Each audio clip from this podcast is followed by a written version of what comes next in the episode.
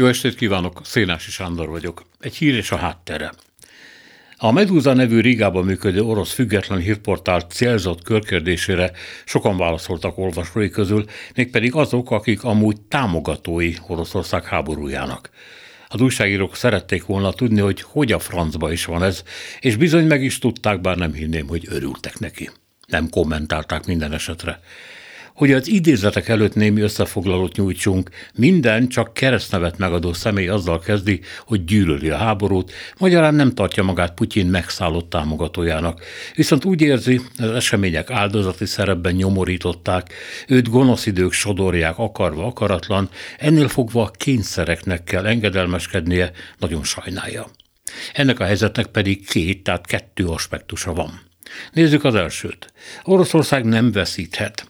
Andrei, 35 éves, szerint azért nem, mert az a nemzet megaláztatása lenne, de Ukrajna különben sem akar békét. Alexei 24 éves Jakuck.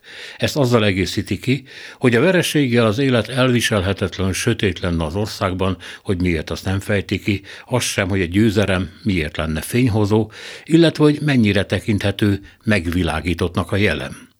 Gyűlölöm a háborút, de már csak a győzelem segít, írja. Anonymous is úgy véli, a legrosszabb háború a vesztes háború, ezért aztán győzni kell, bár ellenpontként hozzáteszi, legyen Putyin átkozott. Oleg 27 éves, behozza a magánélet szempontjait is. Azt írja, azért támogatja a háborút, mert Zelenszky béketerve annyi kárt okozna hazájának, amit az nem élne túl. A dolog itt is zavaros kissé, Zelenszky ugyanis teljes orosz kivonulást akar ukrán területekről, ami Moszkva imperialista terveinek kétségkívül a nyakát szegné ugyan, de Oroszország anyáskának nem okozna végtagcsonkolást. Bár ez persze nézőpont kérdése. Oleg úgy véli egyébként a vereség után az ő élete, az ő biztonsága, az ő karrier kiáltásai sötét árnyékba borulnának, ami persze sajnálatos lenne, hiszen mindannyian egyszer élünk. Ide tartozik egy másik anonimus, 26 éves tyumeny meggondolása, aki nem akar az elkövetkező 20 évben mások hibáiért hadisarcot fizetni Ukrajna győzelme esetén. Egyébként, ha Ukrajnában európai állam épül ki, véli a név nélküli, az olyan lesz, mint Salazar vagy Franco diktatúrája, vagyis semmiben nem különbözik majd a Putyin rezsimtől. Azért meg ugyebár minek harcolni.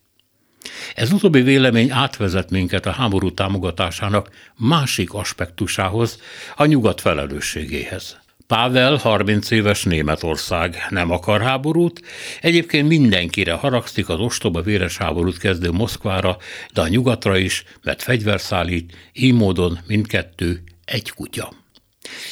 Nikolaj 27 éves Ausztria. Úgy látja, a nyugati álláspont nem korrekt az egypólusú világ tekintetében, és mert az ukrán ügyből maga csinált csődöt, majd Putyint tette ezért felelőssé.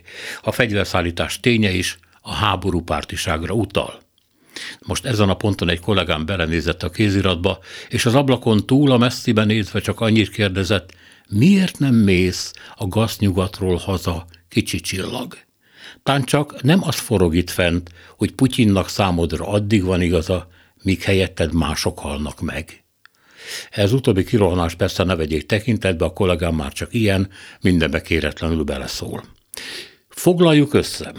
A független orosz híroldalakat olvasó orosz lakosok, akik a medúzok körkérdésére válaszoltak, Egyrészt a történelem mélységes mély útjába zuhant egyedeknek érzik magukat, és józan humanoidként úgy vélik, ebből csak úgy szabadulhatnak, ha az ukránok beledöglenek Moszkva háborújába, hiszen különben ők döglenek bele, és hát bocs tesók, mi nem veszhetünk, mi nem szégyenülhetünk meg, mi nem élhetünk ennél rosszabb életet. Lehet ugyan, hogy nektek van igazatok, lehet, hogy Putyin egy gyilkos, de most nem erről van szó. Most rólunk van szó, és néha ebbe bele kell, belénk kell halnotok. Volt már ilyen, csak semmi szemforgatás. De azért persze a lényeg, a nyugat. Nélküle élnénk békében, mint két hal a vízben, orosz cápa, ukrán durbincs.